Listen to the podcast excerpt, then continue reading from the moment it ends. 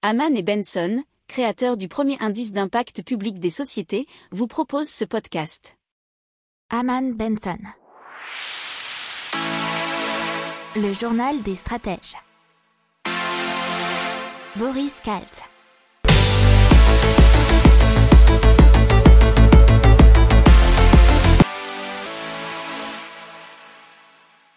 Allez, on parle d'investissement et d'investissement dans des startups qui auraient un glorieux futur. C'est Novable qui s'y colle avec euh, son intelligence artificielle pour analyser et investir. Et donc c'est une IA qui a levé 600 000 euros pour analyser l'ensemble des jeunes startups et trouver la future pépite dans tout le lot. Euh, bien sûr, il dispose d'une énorme quantité de données et d'un logiciel d'analyse qui permet de sélectionner les meilleurs dossiers selon des critères présélectionnés. Donc forcément ça va un... enfin oui pas mal plaire aux futurs investisseurs et pourquoi pas au fond euh, pour bien sûr sélectionner des sociétés avec un glorieux avenir. Alors, ils ont déjà conquis plusieurs entreprises dans le monde pharmaceutique, dans le conseil et de la fabrication de composants. Alors, ils nous viennent de Belgique et ils ont bien entendu levé des fonds, dont 600 000 euros euh, il y a quelques temps. Et maintenant, on parle de vente immobilière instantanée avec euh, Zephyr. Alors c'est une vente en ligne en quelques clics et sous un délai d'une semaine. Euh, il rachète directement sans condition suspensive après une visite sur place. Comment ça se passe? C'est un expert en valorisation de biens qui estime le prix au plus près du marché à l'aide d'un algorithme. Le compromis est ferme et définitif et il est signé en 7 jours. Par contre, le déblocage de l'argent par les banques partenaires de Zephyr peut prendre autant de temps que dans le cadre d'une vente classique. C'est ce qu'on appelle la vente immobilière instantanée. Zephyr se rémunère en prélevant des frais de 7 à 8%. Zephyr n'opère que sur la métropole lilloise pour l'instant pour des biens n'excédant pas 750 000 euros, mais il compte bien entendu ses déployer sur le reste du territoire.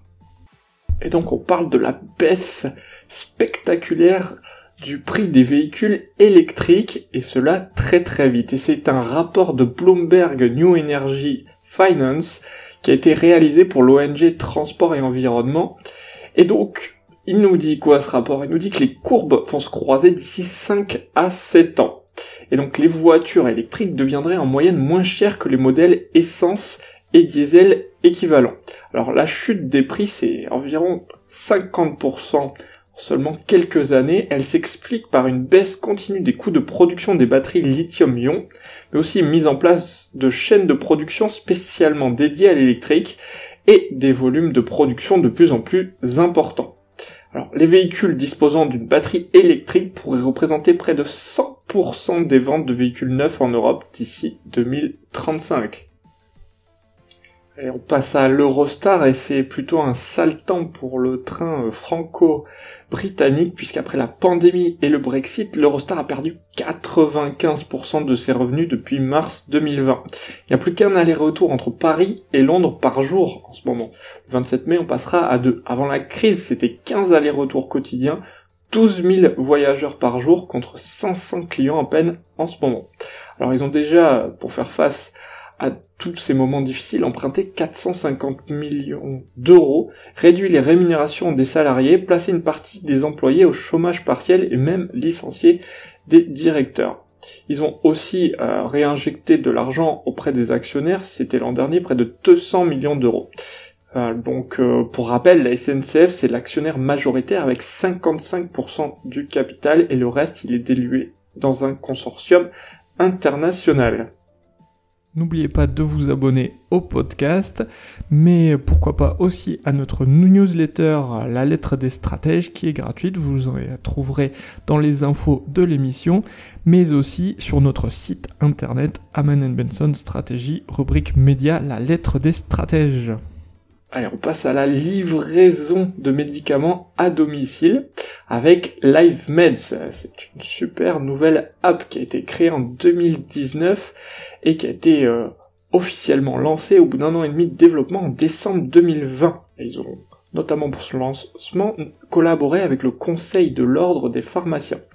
Le principe est simple, il fonctionne sur le même modèle que les livraisons de repas. Le client enregistre sa carte vitale et sa mutuelle et il envoie une photo de son ordonnance à la pharmacie de son choix. La livraison à domicile, bah, forcément un coût, c'est 9,60€ pour le client. Mais cela devrait baisser en fonction du développement de la société. Il y a déjà certaines mutuelles et services d'assistance qui remboursent déjà la prestation de livraison. Ils sont présents dans pas mal de régions, hein. Nice, Paris et sa région, le littoral de Menton à Marseille, Lille, Lyon, Bordeaux, Rennes, Reims, Montpellier, Tours, Clermont-Ferrand, et ils continuent à se développer.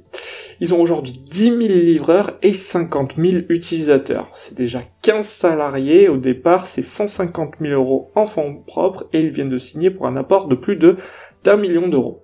Alors, euh, à terme, LiveMeds aimerait être reconnu par la sécurité sociale. Et donc l'OCDE l'Organisation de coopération et de développement économique a rendu un rapport ce mardi 11 mai. Alors c'est un rapport sur les impôts sur les successions et les donations qui pourraient jouer un rôle plus important. Il faut savoir que seuls 24 pays sur 37 membres de l'institution lèvent des impôts sur les successions et les donations. Alors, la part des impôts de succession et de donation n'a cessé de baisser depuis les années 70. Par conséquent, l'OCDE a formulé dans son rapport des pistes de réforme à l'adresse des pays membres. Alors, euh, elles sont les suivantes. Taxer les transmissions de patrimoine à l'échelle d'une vie, recourir à un impôt sur le patrimoine avec un barème progressif, rapprocher les taux d'imposition entre parents proches et éloignés, exonérer de droits de succession des petits patrimoines, encourager les donations aux jeunes générations réduire les montants des abattements si leur durée de rotation est courte, supprimer les avantages de l'assurance vie. Effectivement, puisque l'OCDE n'est guère convaincu par le traitement fiscal préférentiel accordé aux contrats d'assurance vie qui bénéficient davantage aux ménages aisés selon eux. Et euh, pour terminer, ils veulent améliorer l'information du grand public sur ces impôts. Allez, maintenant, on parle de Global, qui est une entreprise française spécialiste du travail à distance, notamment avec les open space virtuels, formation à distance, gestion de projets, travaux de groupe, séminaires, etc. Là, il propose une solution digitale pour visualiser un groupe de personnes, simuler et encourager des interactions humaines au plus proche du réel. C'est un système de table virtuelle où les utilisateurs peuvent collaborer, produire ensemble, échanger, et ce, euh, quel que soit leur endroit où ils se trouvent. Ils peuvent se balader dans l'espace comme on le ferait au bureau avec un package d'outils utilisables comme Google Drive, Draft, Trello pour bah, travailler en collaboration et donc cela favorise le travail collaboratif. C'est 100% sécurisé et la plateforme offre aussi un URL unique. Alors ces fonctionnalités uniques et brevetées ont été développées pour reproduire virtuellement les repères et habitudes de la vie réelle. Ils sont basés à Lyon, ils ont 20 salariés et ils ont multiplié par 7 leur chiffre d'affaires en 2020. Passe à Kianos et ses microalgues qui vient de réaliser une levée de fonds de 2,6 millions d'euros pour développer des compléments alimentaires qui améliorent les capacités physiques et cognitives et mieux gérer son stress et sa concentration. Alors, euh, Kianos Technologies a été fondé en 2016 à Toulouse. Et donc, ils souhaitent cultiver leurs microalgues à grande échelle dans des bassins artificiels. Euh, on les connaît déjà puisqu'ils ont fait un arbre à algues à Toulouse qui est capable de lutter contre la pollution urbaine. Alors ce prototype a été installé sur les remblages Jean Jaurès, qui est pas loin du Capitole, euh, depuis septembre 2020. Et qu'est-ce qu'elles font ces algues? Elles absorbent les polluants présents dans l'atmosphère et rejettent un air épuré. Allez, on parle medtech avec MexBrain qui euh, fait une dialyse pour extraire l'excès de métaux. Alors Max Brain, ils sont issus de l'université Lyon 1 et de l'institut Lumière Matière. Ils ont été créés fin 2007 avec plusieurs objectifs et leurs objectifs initiaux c'était lancer un essai clinique de leur technologie d'extraction du cuivre dans le sang des patients critiques atteints de la maladie de Wilson, mais aussi commencer à obtenir des preuves précliniques dans d'autres pathologies caractérisées aussi par des taux de métaux libres toxiques en excès dans l'organisme. Alors, dans le futur et après leur développement, et puisqu'ils viennent de lever 5,75 millions d'euros dans, dans des fonds opérés par BPI France, Créaxi et Arbevel Life Science, eh bien, pour se développer donc, ils visent aussi des pathologies beaucoup plus répandues comme la septicémie, l'hémochromatose, l'endométriose, la cystite, mais aussi les atteintes rénales. On parle maintenant d'une application qui filtre et trie les notifications et ça s'appelle Knockin. C'est un assistant de communication pour Android dont le but est donc de filtrer les alertes. Alors euh, ça a été mis au point dans le technopole de Sofia Antipolis et a été téléchargé déjà près de 30 000 fois dans le monde entier. Alors le ils souhaitent proposer une version améliorée avec davantage de fonctionnalités dès le mois de septembre et l'élargir à iOS, donc pour euh, iPhone, euh, iPad, etc. L'application est déjà téléchargeable dans le monde entier et dans 10 langues. Et donc pour commencer, on va euh, bah, se consacrer à Grégoire Kaplan, qui était un ancien docteur en géochimie et qui au moment du premier choc pétrolier s'était demandé s'il était possible de fabriquer un carburant produit avec n'importe quel déchet végétal. Et effectivement, il l'a réussi, il a nommé le carburant K.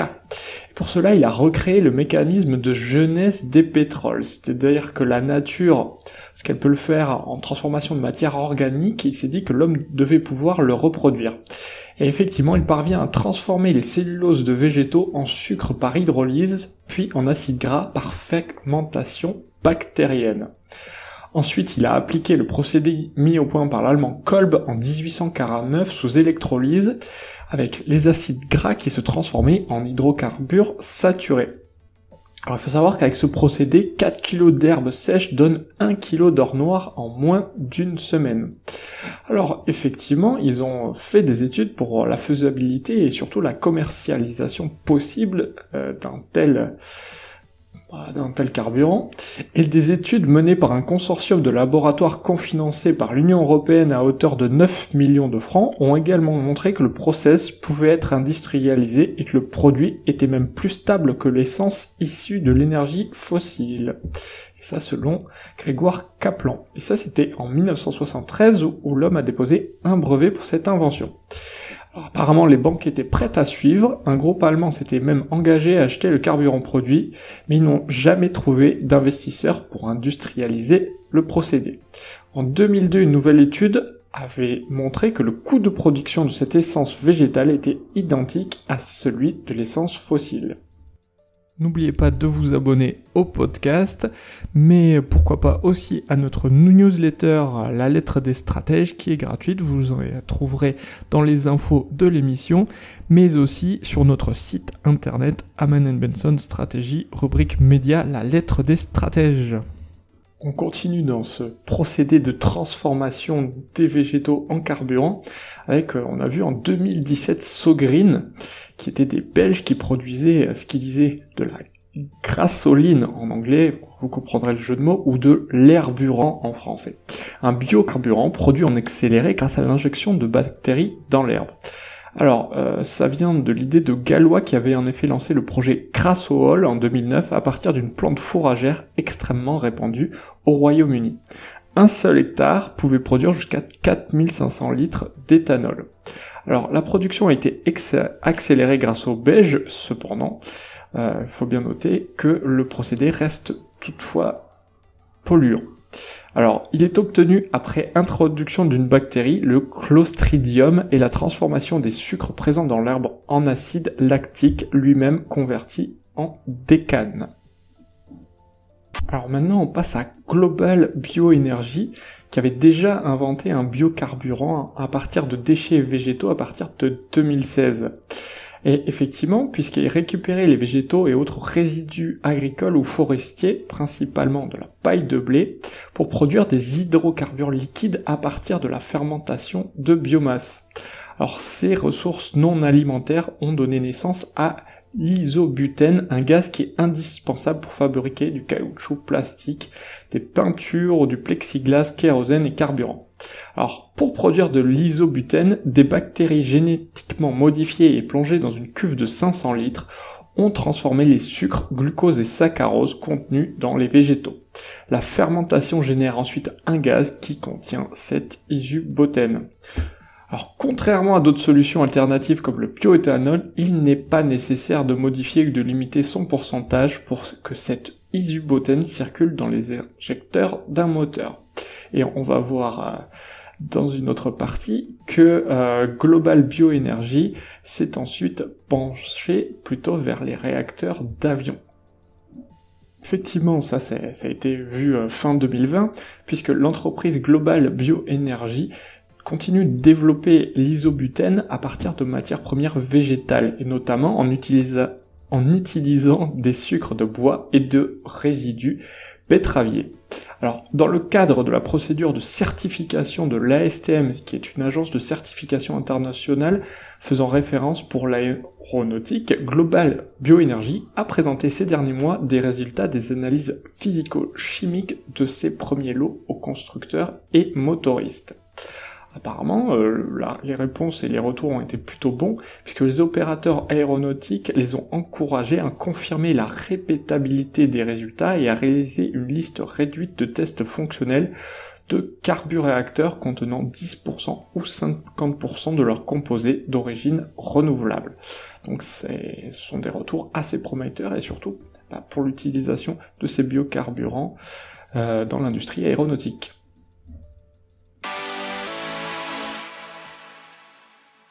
Allez, on se lance tout de suite en parlant des SMR, ces petits réacteurs nucléaires modulaires. Donc Small Modular Reactor en anglais, ce sont des petits réacteurs atomiques qui pourraient être une solution pour la fourniture d'énergie décarbonée. Ils peuvent offrir de l'électricité décarbonée à des sites géographiquement isolés, comme les îles, des navires, des bases nautiques, mais aussi alimenter en électricité propre des endroits qui jusqu'alors profitent d'une énergie produite à base de combustibles fossiles. Alors, ces SMR disposent d'une puissance pouvant varier de 10 à 300 MW. Ils sont une alternative aux centrales nucléaires conventionnelles et aux centrales à charbon. En France, ils sont soutenus par EDF et le CEA, le Centre d'énergie atomique. Le projet français s'appelle Neward, qui serait bien positionné pour faire avancer la transition énergétique. Le plan de relance français prévoit un budget de 170 millions d'euros pour accélérer la recherche sur les petits réacteurs modulaires. Allez, on vous parle maintenant d'énergie hydrolienne avec Orbital Marine Power. une hydrolienne, qu'est-ce que c'est? C'est une turbine placée sur euh, les fonds marins, dont les pales transforment en électricité les courants de marée, de la même manière qu'une éolienne transforme l'énergie du vent. Très facile à comprendre du coup. Alors on parle surtout des Écossais d'Orbital Marine Power, qui ont déjà été connus en 2017 pour avoir lancé un premier prototype qui s'appelait SR2000. Il s'agissait déjà de la turbine sous-marine la plus puissante du monde. Mais maintenant ils en ont envoyé une nouvelle sur euh, les eaux, enfin plutôt sous les eaux, qui disposent de deux énormes turbines immergées d'un diamètre de 20 mètres disposées au bout de bras articulés de 18 mètres. Euh, la société affirme que Orbital O2 a la capacité de produire suffisamment d'électricité propre et prévisible pour répondre à la demande d'environ 2000 foyers britanniques et composer les émissions d'environ 2200 tonnes de CO2 par an. Ce qui n'est pas rien. N'oubliez pas de vous abonner au podcast, mais pourquoi pas aussi à notre newsletter La lettre des stratèges qui est gratuite, vous en trouverez dans les infos de l'émission, mais aussi sur notre site internet Aman Benson Stratégie, rubrique média La lettre des stratèges. Allez, on parle d'impression de meubles 3D fabriqués en plastique recyclé et ce sont les chercheurs du laboratoire LF2L de l'université de Lorraine de Nancy qui planchent sur le sujet. Alors c'est euh, un projet qui est mené dans le cadre d'un autre grand projet européen baptisé Inédit pour Open Innovation Ecosystems for Do It Together Process. Les scientifiques nancéiens ont pour l'instant commencé à fabriquer des éléments de mobilier grâce à une imprimante 3D open source américaine qui s'appelle la Gigabot X de la société RE3D, Re3D, vous prononcez comme vous voulez. Alors la matière première qui a été choisie, ce sont des bouchons de, de bouteilles plastiques. Et le projet a déjà commencé en 2019 et il doit durer 3 ans. Maintenant, on vous parle d'hydrogène et plus particulièrement du premier train de passagers à hydrogène qui a été mis au point par Alstom et ça s'appelle Coralia Highline. C'est donc un train qui a pour euh, but de favoriser la mobilité sur rail propre. Donc c'est un train régional de passagers qui est le premier au monde à être alimenté par hydrogène via une pile qui le transforme en électricité et en vapeur d'eau. Alors il est déjà en service en Allemagne depuis 2018, mais il devrait avoir sa déclinaison française à partir de 2023 avec de premiers tests d'un train bimode hydrogène et électrique. Alors le train devrait être entré en service définitivement dans l'Hexagone en 2025. Euh, Alstom a déjà reçu une commande de 12 de ces trains pour la France et estime qu'à terme, un tiers et la moitié des 1200 trains régionaux électriques diesel du parc français pourront être remplacés par le modèle bimode. Pour approfondir ces sujets, abonnez-vous à la newsletter de Haman et Benson et écoutez nos autres podcasts que vous retrouverez dans les notes de l'émission ou sur notre site internet.